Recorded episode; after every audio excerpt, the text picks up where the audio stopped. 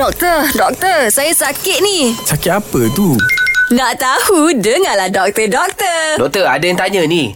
Ha, ada yang ramai kata kalau makan ubat tak boleh makan tembika, tak boleh makan buah rambutan, tak boleh makan durian. Okey, yang pertamanya dia kena tengok perut kita lagu mana. Oh, perut peluh. Perut individu tu lagu mana. Kalau senang kena gastrik ke apa semua tu, tak boleh. Kan? Tapi kalau dia tu tak ada gastrik, tak ada gapo boleh, tak ada masalah. Oh. Kan? Nak makan dengan durian kau, nak makan dengan tembikai kau, nak makan dengan madu kau, tak ada masalah sebenarnya. Ah. Tapi perut kita kalau jenis makan sikit jadi gastrik. Ah, kita manja. kena. Ya, manja. Ah, dia. muka kita dah pelik. kena apa uh, perut kita lagu Perut mana kita. kita. tahu kita alih dengan gapo, jadi tak boleh makan. Tak usah makan, Mak Syah. Oh, dia dah musim-musim durian kadang orang panah badan. Ah, jadi oh, mak- panah. makan penedol. Dia kata, oh tak boleh, tak boleh.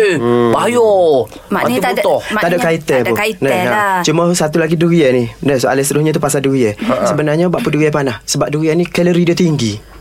Kalori tinggi Karbohidrat dia, Sebab karbohidrat dia ba- banyak Gula dia banyak Dalam tu dia Oh. Jadi bila dia banyak Kita kena ambil sikit ya Dia tu Ah. Kalau kita ambil terlampau banyak Boleh menyebabkan kita jadi panah Apa semua oh. Lepas tu lah punca jadi panah tu Oh, dia senang cerita gini lah Masya. Ah. Kalau tak sehat, makan ubat, tak sedap makan lah. Pelik-pelik tu. Biar Betul. segar dulu. kan, Dok, Ya, kau ganus ha. tak?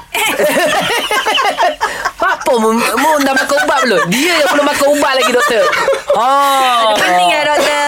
Okey. Okey, okey. Terima kasih, doktor. Okey okay, sama-sama Ha, jelas ke tidak? Nak dengar lagi tentang kesihatan? Dengarkan di Gegar Pagi setiap Ahad hingga Kamis pada pukul 9.30 pagi bersama Mat Syah dan Mek Zura.